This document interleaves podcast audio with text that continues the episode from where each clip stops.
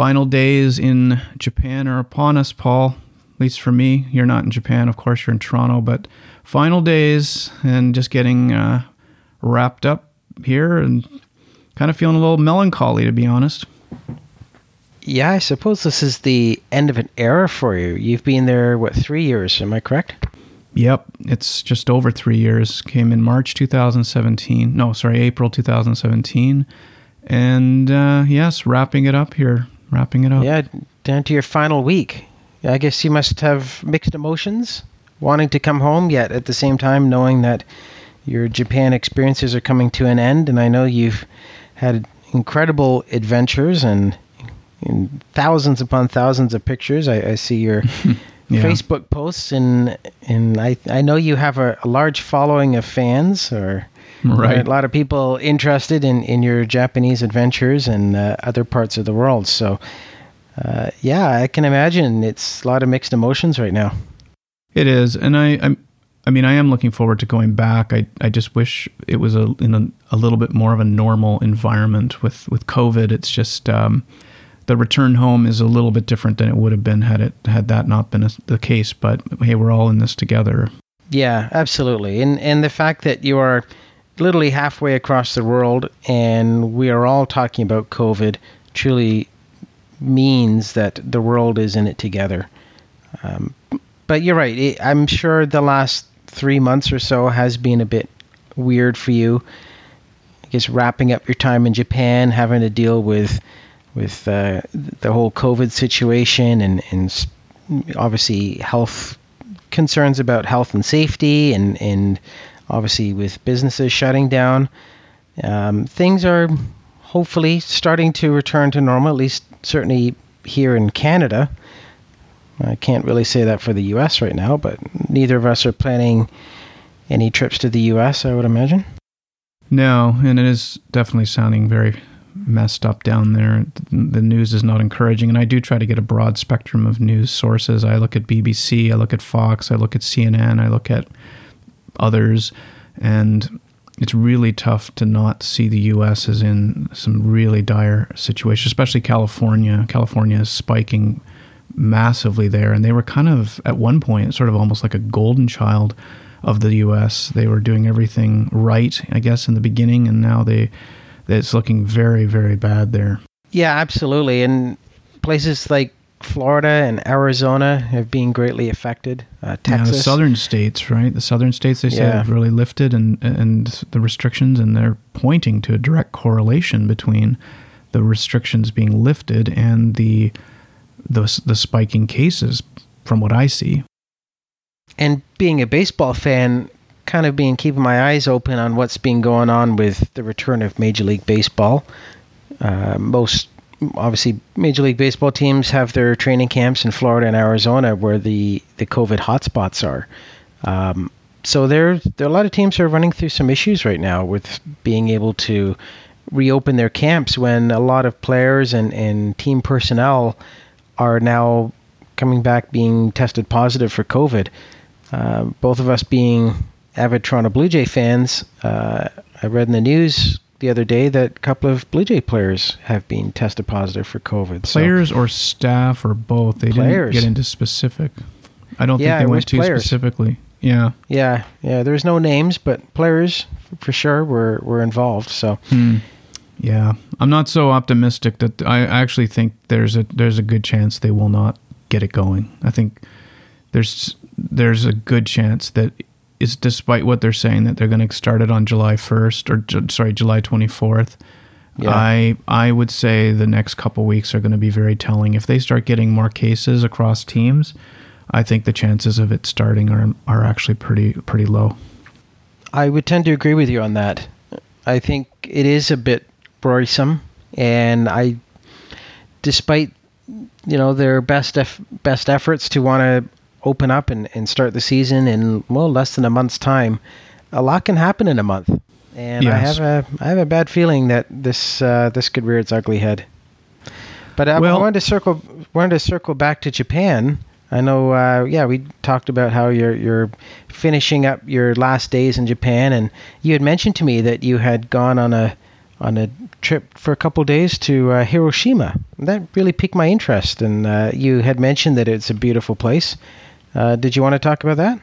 Yeah, I do, and um, it's good because I want to get off the COVID topic. We've kind of promised not to be too to to talk about it too much. People are just we have yeah overdone on it, and uh, yeah, Hiroshima, obviously made famous by well, where the first atomic bomb was detonated in World War II. So it, when people hear the words Hiroshima, I believe that's probably the first thing that comes to mind for most people.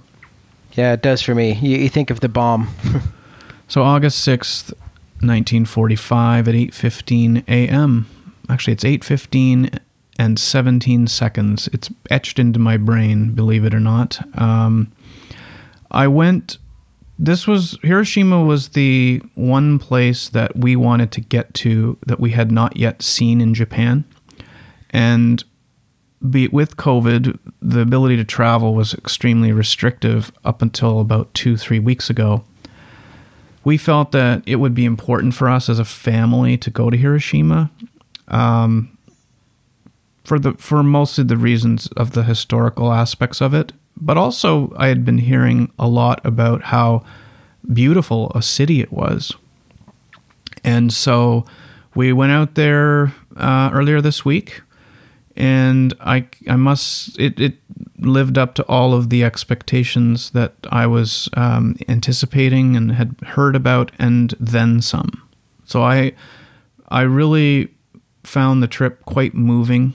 Um, the Peace Museum, which is, we had been told a few times by people that this could be a difficult place to go. So they have two major tributes to the bombing. Number one is the museum that they built there, the Peace Memorial Museum. And the second thing is what was known as the Atomic Dome, which is a building that um, survived the bombing in in that uh, it's called the atomic dome it's um, it it was directly above where the bomb detonated most of the building remained intact and we'll I'll include a link this, to this in the show notes with the pictures of this but everyone in the building was was killed instantly but much of the original structure remained.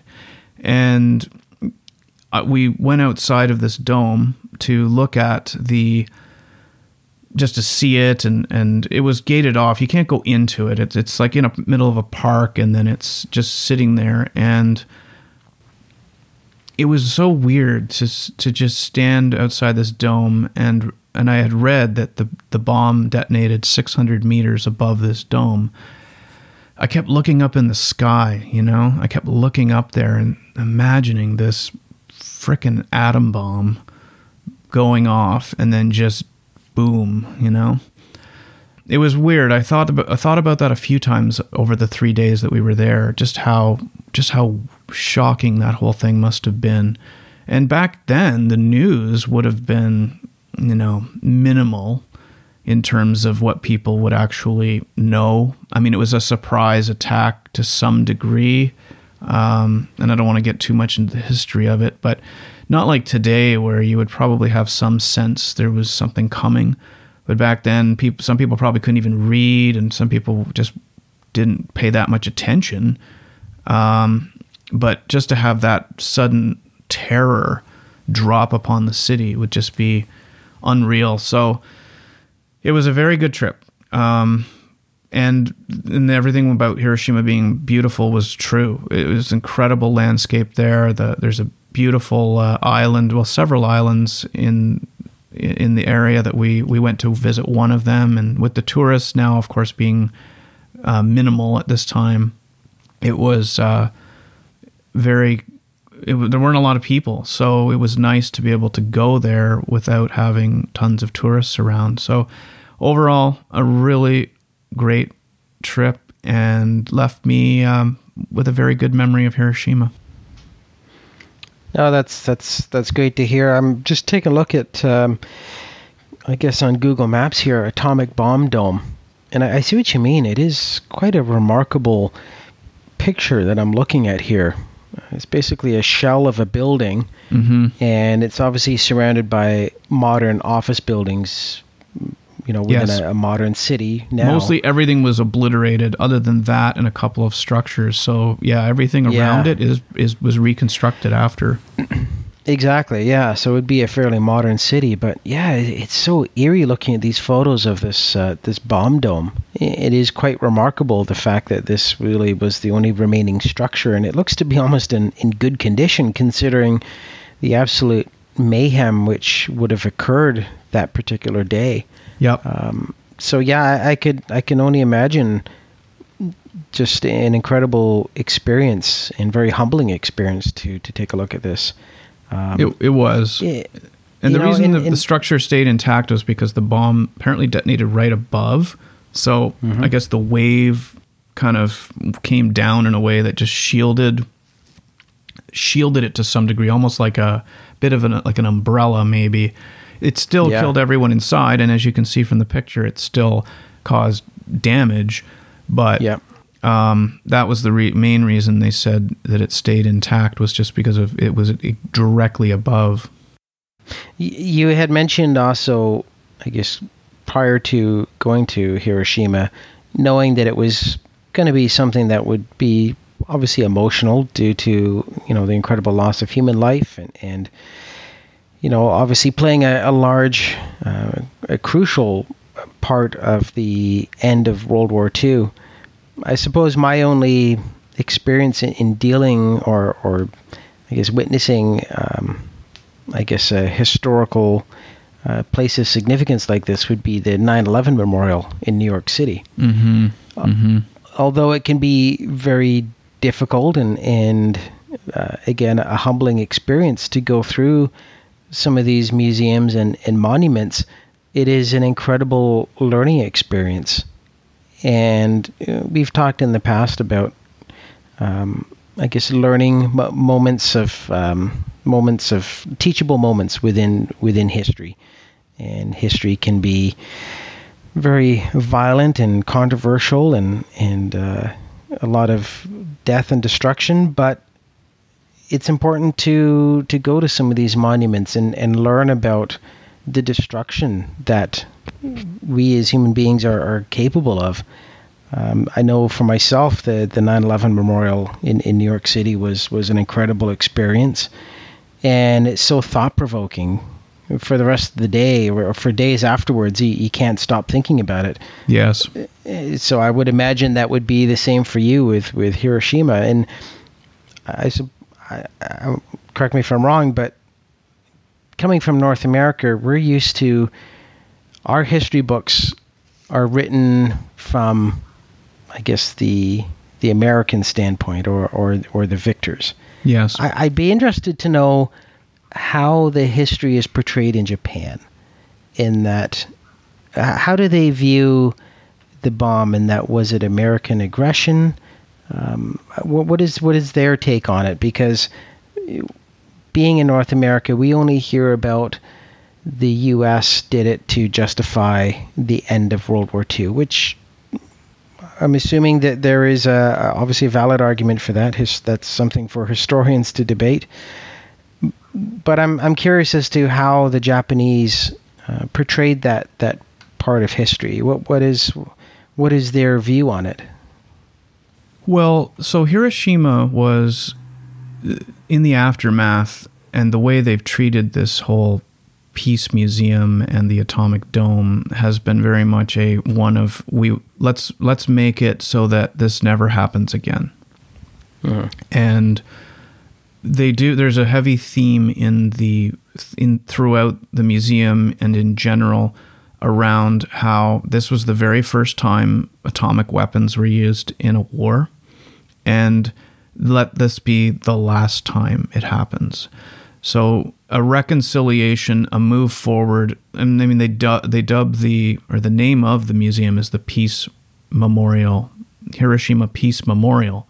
So the focus is heavily on peace and not blame or as much of a focus on this was done to us the the theme, at least from an English person's perspective, from what I could tell and I've heard from others, is mostly around let's move forward and not have this ever happen again. And it's that's it's great that the museum has taken that viewpoint. I've been to museums primarily in the U.S. and, and not to say anything about the U.S. It's obviously up to the individual museum, but I have been to museums where it has a very pro-American viewpoint on things, and perhaps that's something that we're just kind of used to seeing. Well, hold on a sec though, because Japan does that very well also. So okay, all right. Well, explain. yeah. So in this case, it is very much a, a, move forward, and, and it's about reconciling and about peace. But there are different differing perspectives on other things that occurred during the war, um, or other historical things that happened in by the Japanese, and how the story is told by the Japanese versus how it's told by sorry versus how it's told by, say, the Chinese, where there was quite a bit of aggression against the Chinese, um, in particular in Nanking or Nanjing, where um, this was the Nanjing massacre, um, where the, the, the account of how many people were killed in that massacre differs greatly between when you hear the Japanese perspective versus the Chinese perspective. The Chinese claim I think like 300,000 people were massacred there, and the Japanese have a different number.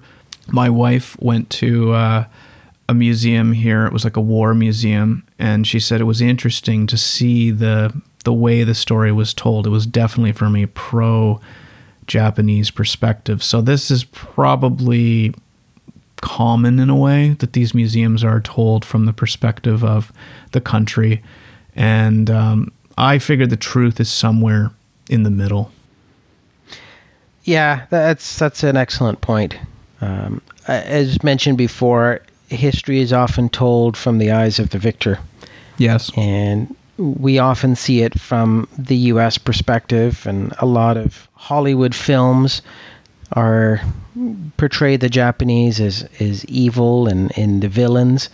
Uh, I think a couple months ago, I recently watched the movie uh, Midway which is about the the Battle of the Midway in, in the Pacific. It was mm-hmm. a great movie. Yeah. Um, when was that made? Eh, maybe two years ago, a year ago. It was it's fairly recent movie. It was it was a good movie. But just getting back to the point where yeah, Vic, history is is told from the eyes of of the, the victor, and again, Hollywood movies, they love to make the, the Germans out to be the villains and the Japanese out to be the villains. I was just curious if being in Japan, how how they view things. Obviously, they're not going to view themselves as the villains. I'm just uh, it's just an interesting thought as to how history is portrayed from from their side. Yeah. And, or how it may be how it may be portrayed if you were to go to Germany. Mm-hmm. Um, that's yes. that's the interesting thing about history. It's that uh, there's a lot of moving parts to it and, and a lot of differing opinions as to what really happened. But so, yeah, that's that's a fascinating story. So that's that's great that you did that trip. I'm going to share one final thing, and that is that one decision we made was whether or not to take the kids through the museum. Uh, we had heard from another couple that live here. There, one's a, it's an Australian and a Canadian, actually, couple. And she was describing to us going through the museum and how just heartbreaking it was. And we were, she said, I don't think I would bring my children through it. And so we had to make that decision. Do we bring the kids in? So our kids are 11 and 9. And um, we decided to bring them in.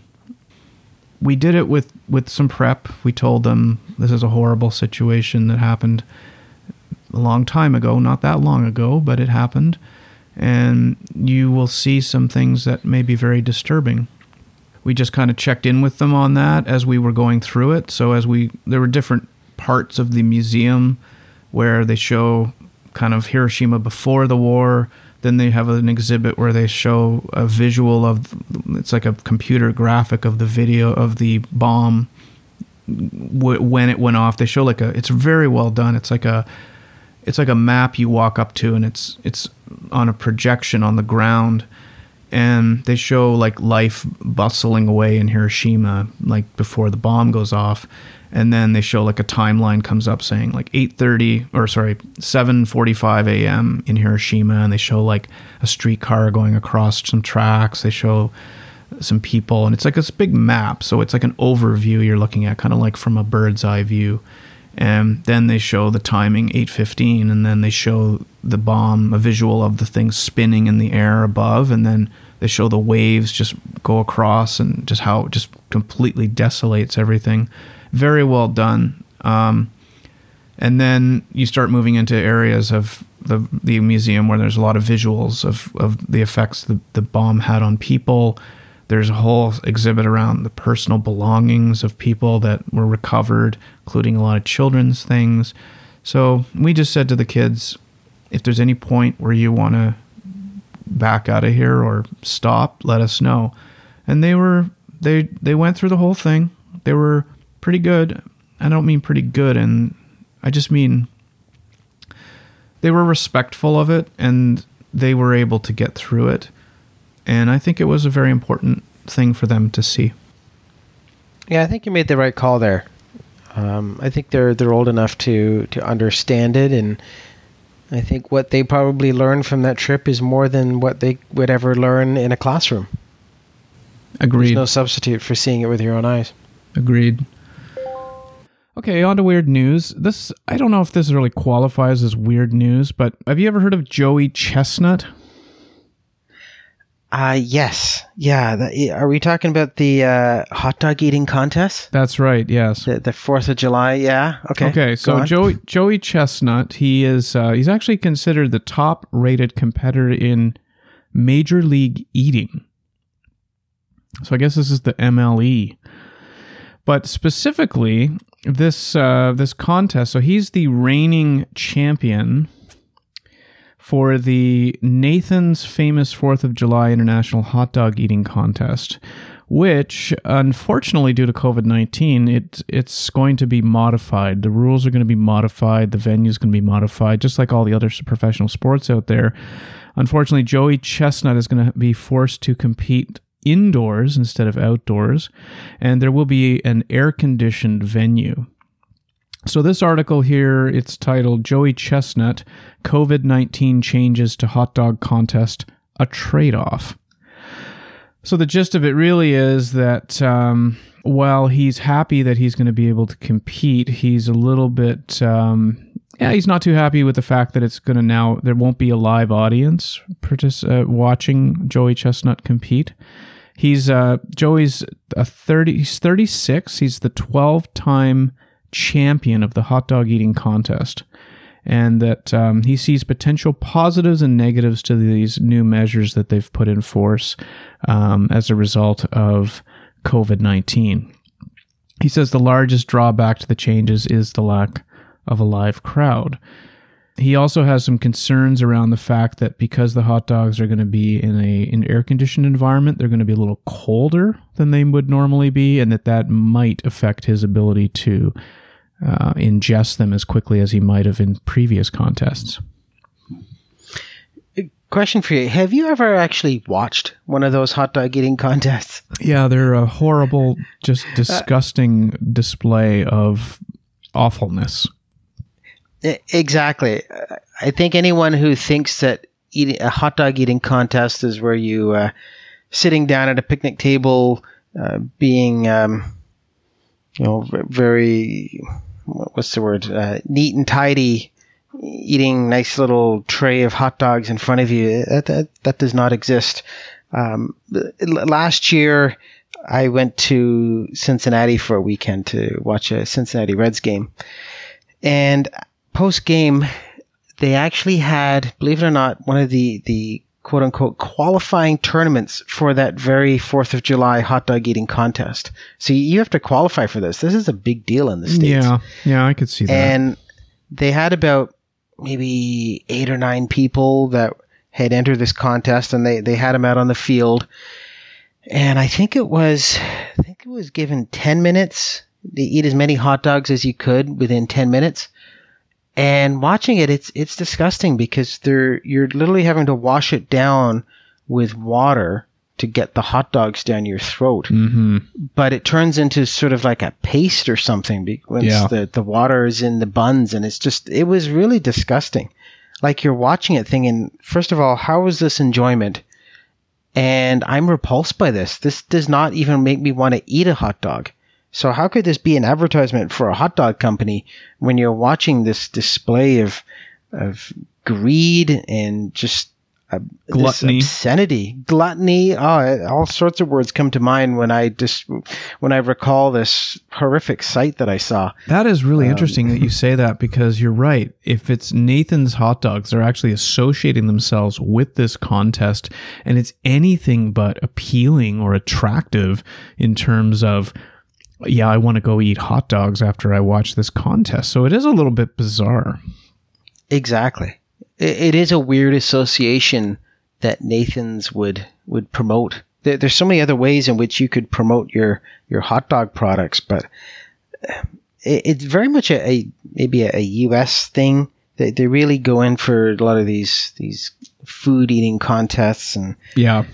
um, I'm assuming, well, obviously it's something that is is a staple of county fairs, but to, to make this hot dog eating contest into almost a professional sport, Yep. and the fact that it gets gets full time, um, like prime time media coverage in the states whenever It this does. event It actually goes on ESPN.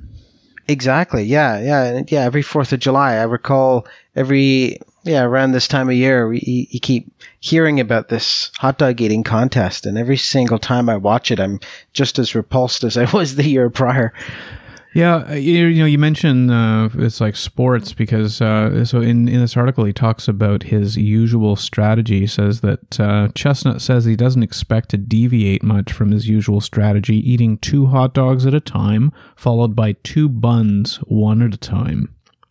So he actually eats the the wiener two like go puts two in at a time and then eats eats the eats the two buns, but he eats those one at a time. So he actually doesn't eat the hot dog inside of the bun. So I guess that's allowed in the in the rules of the contest.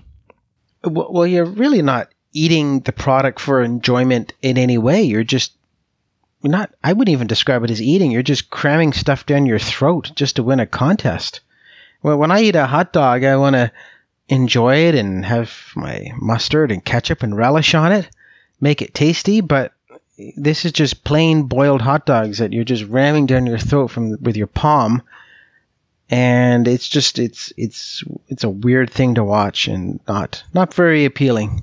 Here's a question for you: How many hot dogs do you think this guy typically eats in his first minute of the contest? How many hot dogs do you think he hmm. eats in the first minute? That's a good one. Uh, huh, this is well. You say he, he eats two hot dogs at a time, so within a minute, I would maybe 20, 25? Actually, it's 14. Okay, all right, all right. Yeah, I guess that would make more sense. Yeah, fourteen. He says here, my my first minute. This is his strategy he's talking about. He says my first minute should be about 14 hot dogs, and then the second minute should be 11 or 12. I start having goals really, really quick.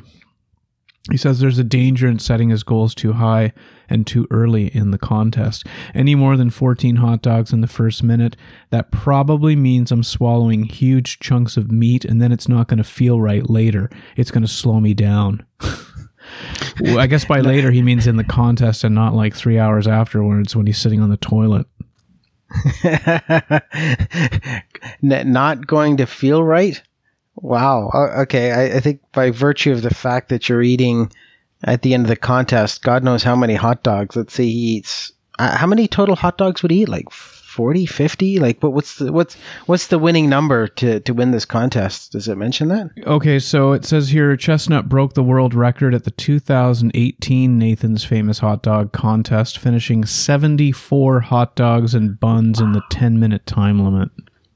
Wow, seventy-four hot dogs. I think.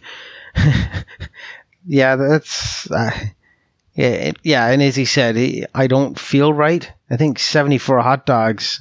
I think that's your first problem right there.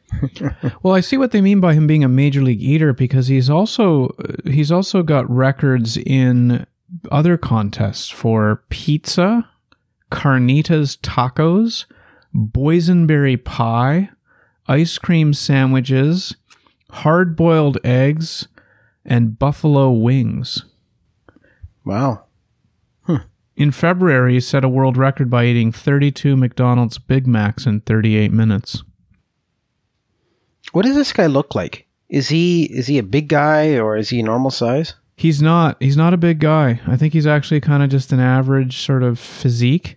So that's again Yeah. the sort of um, that's the, Yeah, it's- the it's- the mystique around this, or the the interesting thing is that they're not like overweight like big men. Um, that one of the other major contest winners is the Japanese guy Kobayashi, I think is his name. He's he's a really thin Japanese guy, and he's also been known for he's he's one of the top contenders in the in hot dog eating contest. So nothing to do about physique. Yeah, because I, I recall sort of observing that in the past where a lot of times you would think that it would be a big, heavy person that would win a contest like this, and very often it is not. I recall that when I had witnessed this uh, spectacle last year back in Cincinnati, I, I believe the person who had won the contest was a very average looking person. He wasn't fat by any means. So maybe it is really technique. Do people, how, how do you train for this?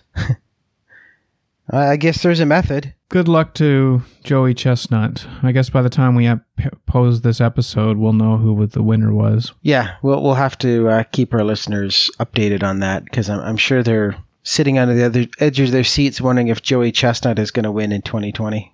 All right. Well, we got to run. Uh, looking forward to our next episode. And uh, yeah, until then. Okay, take care.